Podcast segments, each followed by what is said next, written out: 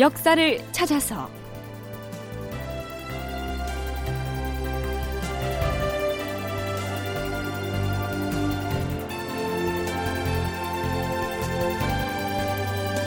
제 822편. 누르하치의 지원군을 거부하다. 극본 이상락 연출 최홍준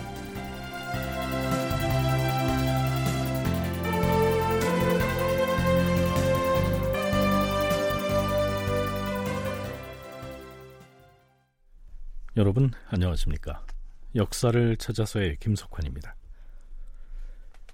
임진년인 선조 25년 가을에 명나라에서 지원군 파병을 결정하고 군사를 움직이기 시작하자 건주의 본부를 둔 건주의 여진족에서도 조선에 군사를 보내겠다고 나섰다.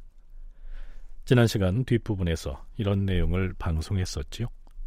그 건주의 여진의 주장은 뒷날에 청나라를 세운 누르하치였습니다. 그들이 조선에 군대를 보내겠다는 명분은 이러했습니다. 우리가 살고 있는 땅은 조선하고 서로 경계를 접하고 있다. 그런데 지금 조선이 바다를 건너온 외적에게 벌써 침탈을 당했으니 며칠 후면 필시 강을 건너서 우리 건주를 침범하지 않겠는가? 우리는 이것을 두고 볼 수만은 없다. 우리는 누르아치 휘하에 일찍이 기병 3, 4만과 보병 4, 5만이 있는데 이 군사들은 모두 일당백의 용맹을 뽐내는 정예병으로서 싸움을 이골이 난 군사들이다. 이번에 중국에 조공을 바치고 돌아가면 우리의 도독에게 이러한 사정을 말씀드릴 것이다. 그리하면 즉각 정예병을 뽑아서 강물이 얼기를 기다렸다 곧바로 조선으로 건너가서 왜군을 정벌하고 외적의 물을 모두 사륙함으로써 중국의 황제 폐하에게 그 공을 바칠 것이다. 이렇게 천명하면서 당장이라도 군사를 몰고 국경을 넘어올 듯이 큰 소리를 쳤던 것이죠. 물론 의주 행제소의 조선 조정은 펄쩍 뒤입니다. 여진족의 참전은 결코 허용해선 안 된다는 것이었죠. 사실 조선 조정의 입장에서 보면 명나라에서 대군을 파병하겠다고 운을 띄운 지가 반년이 훌쩍 지나도록 지지부진한 상태였는데요. 그 명나라의 구원군과 더불어서 여진의 군사가 함께 온다면 환영할 만한 일이 아니었을까요? 하지만 그것은 여진족에 대한 조선조정의 인식을 모르는 사람들의 생각입니다. 이런 일이 있었습니다. 선조 25년 7월 말경에 승지 신점이 사은사절로 명나라에 파견됐었습니다. 북경으로 통하는 관문인 산해관을 나서서 행차를 하고 있었는데요. 아이고, 갑자기 비가 이리 사납게 쏟아지니. 아이고, 참. 아이, 안 되겠다. 저쪽 영평구의 객관에 잠시 머물면서 비가 그친 다음에 행차를 계속하도록 하자. 네, 네. 그런데요. 그 영평부의 객관에는 건주위의 여진족 대표도 북경의 명나라 조정으로 행차를 하다가 역시 비를 피해서 들어와 머물러 있었습니다. 얼마 뒤 바로 그 건주위의 여진족 대표가 조선의 사신인 신점을 찾아옵니다. 선조실록에는 그 여진족 대표를 건주위의 도독이라고 기록하고 있어서 누르하치가 아닌가 짐작되는데요. 확실하지는 않습니다. 어찌됐든 그 여진족 대표가 신점에게 이렇게 따지고 듭니다. 조선 조정에서 온 사신이라기에 내 한마디 하겠다. 지난번에 우리 여진 사람들 삶을 캐다가 변경을 지키는 조선의 장수한테 잡혀간 일이 있는데 그 변방 장수가 인삼을 캐던 우리 사람을 어떻게 했는지 아는가? 그 나는 보고받은 바가 없어서 잘 모르겠는데 뭘 어찌했단 말인가? 국경을 넘어 우리 땅에 넘어와서 삶을 캤다면 응당 벌을 받아야 하는 거 아닌가? 그대 나라의 장수가 우리 여진인들을 접근을 차단하고서 삶을 캐다 잡힌 사람들을 모조리 잡아 죽여버렸다. 이번이 처음이 아니다. 해마다 그렇게 죽였다. 그런데 죽이려면 머리만 잘라도 될 터인데 어떻게 죽이는지 아는가? 아예 사람의 가죽을 벗기기까지 한다. 어찌 이럴 수가 있는가? 우리는 화가 나서 명나라 예부에 그러한 사실을 알린 다음에 조선 사람들을 상대로 복수를 해서 원한을 풀려고 했었다. 아, 저, 저 그것은 에, 잘 알지는 못하겠으나 아, 그대들이 그대들의 땅에서 삶을 캤다면 우리나라의 변방 장수가 일부러 국경을 넘어가서 체포하진 않았을 것 아닌가? 그대들이 삶을 캔다고 핑계를 대면서 몰래 국경을 넘어 들어오기 때문에 죽인 것이다. 과연 잘못이 어느 쪽에 있는가? 그렇다고 사람의 가죽을 벗겨 죽이는가? 이러한 일이 있었습니다. 여기에 삼 혹은 인삼이라고 기록되어 있는 것은 아마도 지금처럼 밭에다가 재배하는 인삼이 아니고요. 산에 들어가서 캐는 산삼을 의미하는 듯합니다. 자, 모르긴 해도 승지 신점은 건주 여진의 도독이라고 하는 이 사람이 복수를 하려고 했다는 말을 듣는 순간 섬뜩했겠죠. 그런데요. 선조 22년 7월의 실록을 들춰보면 이러한 기사가 올라 있습니다. 주상 전하, 비변사에서 아뢰옵니다. 중국 사람들이 삶을 캐서 이득을 남기기 위해서 무리 지어 강을 넘어 횡행을 하고 있사옵니다.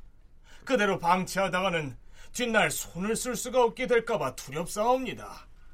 그래서 어떻게 처결하였으면 좋겠단 말인가? 국경을 지키는 각 진지의 장수들에게 넘어왔던 중국인들이 어디로 건너가는지를 파악하였다가 그들이 오는 길목에 많은 복병을 배치하여 군사적으로 위세를 내보임으로써 접근하지 못하게 하는 게 상책이온데 이 변방의 장수들이 그렇게 하지 못하고 있사옵니다. 실상이 그러합니다, 전하. 우리나라 조정에서는 이전부터 중국 사람에게는 후하게 대우를 해오지 않았사옵니까?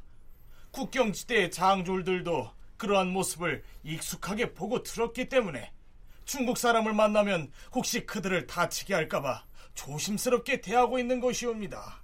전하, 변방 장수들이 그렇게 하는 것은 고의가 아닌 듯하오니 죄를 묻지는 마시옵소서. 하지만 중국인들이 들어와서는 아니 될 곳인데도 몰래 들어오는 것을 방치함으로써 마치 무인지경을 드나들듯 한다면 국경의 방어 책임을 누구에게 묻겠는가? 그렇게 방치했다가 도적의 무리가 이를 본받아서 몰래 넘나들면 또 어찌하겠는가? 그 도적들을 아예 곱게 객관으로 모셔서 대접이라도 할 것인가? 이는 군율에 관계되는 일이니 용서하기 어려울 듯하다. 그들이 넘어온 곳을 수비하는 진지의 장수들을 불러다가 모두 나국하라. 전하, 그렇긴 하오나. 네, 나국이라는 말은 죄인을 잡아서 국청을 열고 신문한다 하는 뜻입니다. 어찌됐든 인삼을 캐기 위해서 국경을 침범해서 넘어온 행위는 똑같은데 여진족 사람들의 경우에는 체포를 해서 말로 표현하기도 어려운 가혹한 형벌로서 사형에 처한 반면 때로 몰려와서 인삼을 캐가는 중국인들에 대해서는 이 조정의 대신들도 별다른 대책을 내놓지 못하고 있었습니다. 자, 앞에서 소개한 두 사례를 통해서도 당시 조선에서 국경 바깥의 여진족을 어떻게 인식하고 있었는지를 짐작할 만하지요. 아무리 일본군이 쳐들어와서 위기에 처해 있다곤 하나 야만적인 오랑캐들을 나라 안으로 불러들여서 싸움판을 제공할 수는 없다. 조선 조정의 시각은 그러했던 것이죠.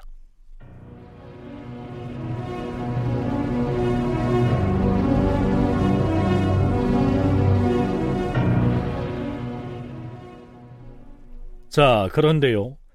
조선에서 북방의 오랑캐로 천시해 오던 여진족이 선조 22년에 이르면 무시할 수 없는 세력으로 그 위세를 드러냅니다. 선조 22년이면 임진왜란이 일어나기 3년 전이지요. 그해 7월에 평안도 병마사가 서장을 보내왔는데 평안도 관계의 국경지대인 만포진으로 건주위의 여진 오랑캐들이 대거 망명해 왔다고 보고하였다. 망명해온 여진인들은 동평자가 이끄는 18명과 동해고가 인솔한 16명, 그리고 동다지가 거느린 48명이었다. 그들은 귀순에 와서 병마사에게 이렇게 말하였다. 이번에 건주 저희의 주장인 노을가치 형제가 그동안 건주위의 주장을 맡아온 이인한 등을 굴복시켜 부하로 삼은 뒤에 노을가치가 스스로를 왕이라 칭하고 그 아우는 선장이라 칭하였습니다. 그들은 활과 화살 등의 무기들을 많이 만들었으며 군사를 내수로 나누어 편성했는데 제1군은 환도군, 제2군은 철퇴군, 제3군은 고치군, 제4군은 능사군이라 하여 가끔 훈련을 합니다. 또한 명령에 복종하는 자에게는 술을 주고 명령을 어기는 자는 머리를 베면서 장차 중국을 상대로 보복할 계획을 세우고 있습니다. 여기에서 등장하는 건주위의 주장 노을 가치는 물론 누르아치지요. 누르아치가 건주위를 통일시켜서 자신을 왕이라고 칭하고 새롭게 군대를 편성했는데 창칼을 쓰는 군대, 철퇴로 공격을 하는 부대, 활을 쏘는 부대 등을 만들고 군사 훈련을 실시하고 있다. 이런 얘기입니다. 이 누르아치가 만들었다고 하는 군대 중에서 고치군은 어떤 병과의 군대인지 알 수가 없습니다. 자, 이러한 내용을 보고한 다음 평안도 병마사는 임금인 선조에게 올린 서장에서 이렇게 고하고 있습니다. 주상전하, 새로이 건주위 주장이 된 노을 가치는 그 성격이 매우 사납사옵니다. 그런데 이 여진 오랑캐들이 중국의 총병관으로부터 많은 금과 은을 선물로 받은 것으로 보아서 그들이 중국에 보복하리라는 설은 무리인 듯하옵니다. 그러나 우리 조선으로서는 이 여진 오랑캐에 대하여 그 대책을 준비하지 않을 수 없사옵니다. 신이 병마사로 있는 평안도는 오랫동안 태평한 시절을 보내왔으므로 모든 방비가 극히 허술하오니 조정에서는 10분 고려하여서 서북 쪽의 변방을 굳건히 해야 할 것이옵니다. 자, 이때부터 건주위의 여진족은 조선 조정에서도 경계의 대상이 됐던 것입니다. 그런데 조선이 이 임진왜란을 당해서 명나라의 원군을 청하자 명나라 조정에서도 그들의 청을 받아들이는 것이 어떻겠는가? 이렇게 조선에 타진을 해온 것이지요. 명나라의 속셈은 무엇이었을까요? 선문대 방기철 교수의 얘기 들어보시죠. 명의 입장에서는요, 가장 좋은 방법은 일본이랑 전쟁을 빨리 끝내는 거예요. 근데 어떻게? 가급적이면 자국의 피해를 줄이는 거죠. 자국의 피해를 줄이는 방법 중에 하나는 다른 군대를 동원하는 거예요. 이게 전통적인 어, 한족의 그 외교 정책입니다. EEJ라고 오랑캐로서 오랑캐를 제압한다 그러잖아요. 여진족이라는 오랑캐를 통해서 일본이라는 오랑캐를 제압하는 게 가장 아름다운 모습이죠. 명나라로서는 자신들도 내란을 겪어서 형편이 어려운 터에 조선에 보내는 지원군에 이 누르아치의 여진족 군사를 포함시켜서 보내면 부담을 한결 덜 수 있으리라 생각했을 수도 있겠죠.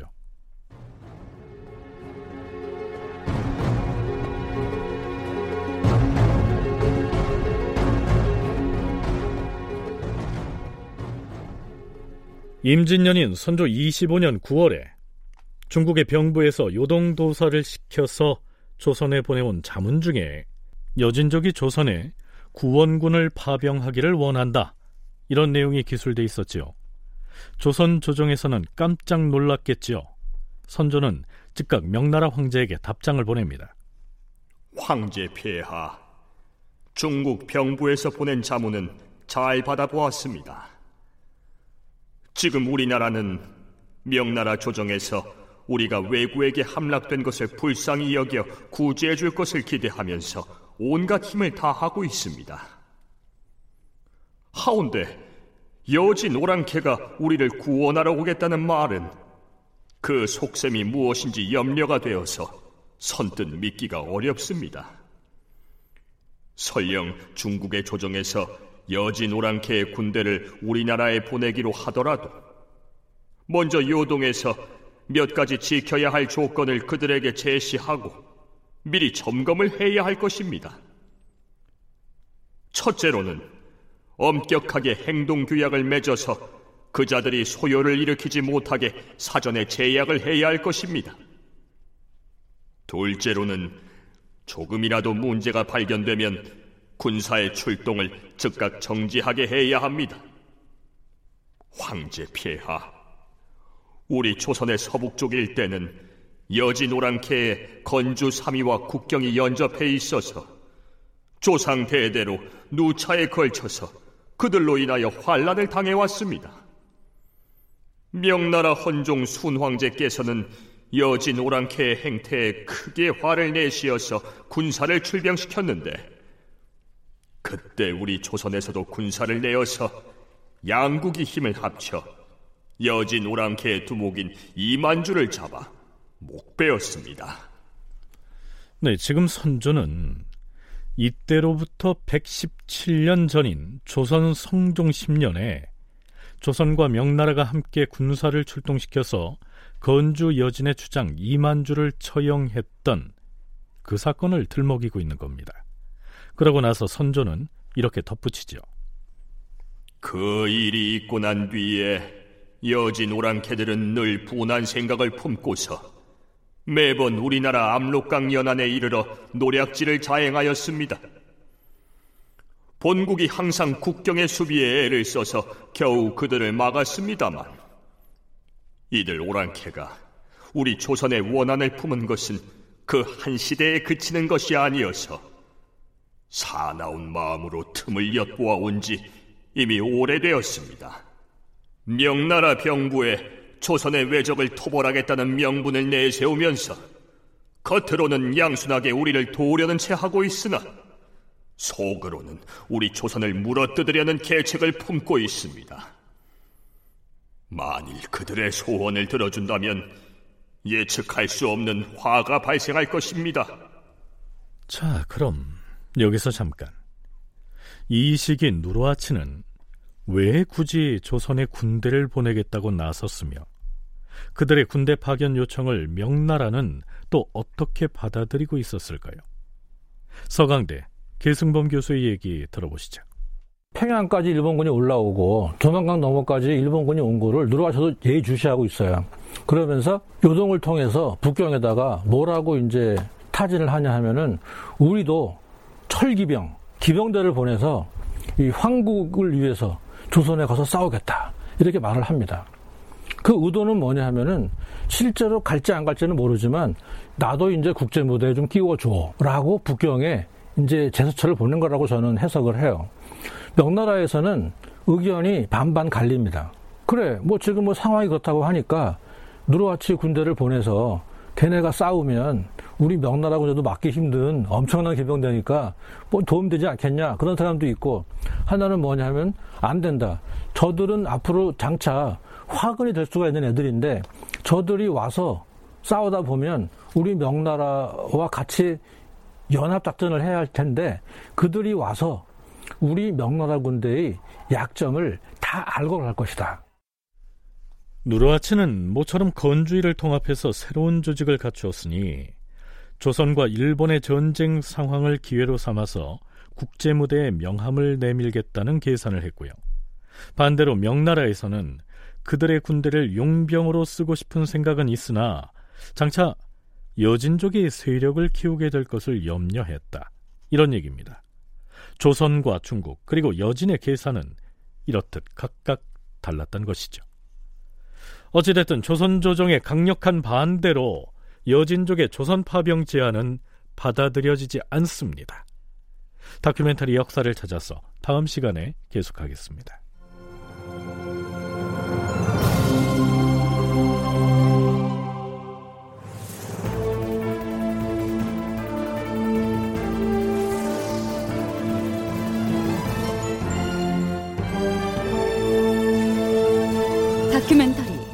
역사를 찾아서 제 822편 누르하치의 지원군을 거부하다 이상락극본 최용준 연출로 보내드렸습니다.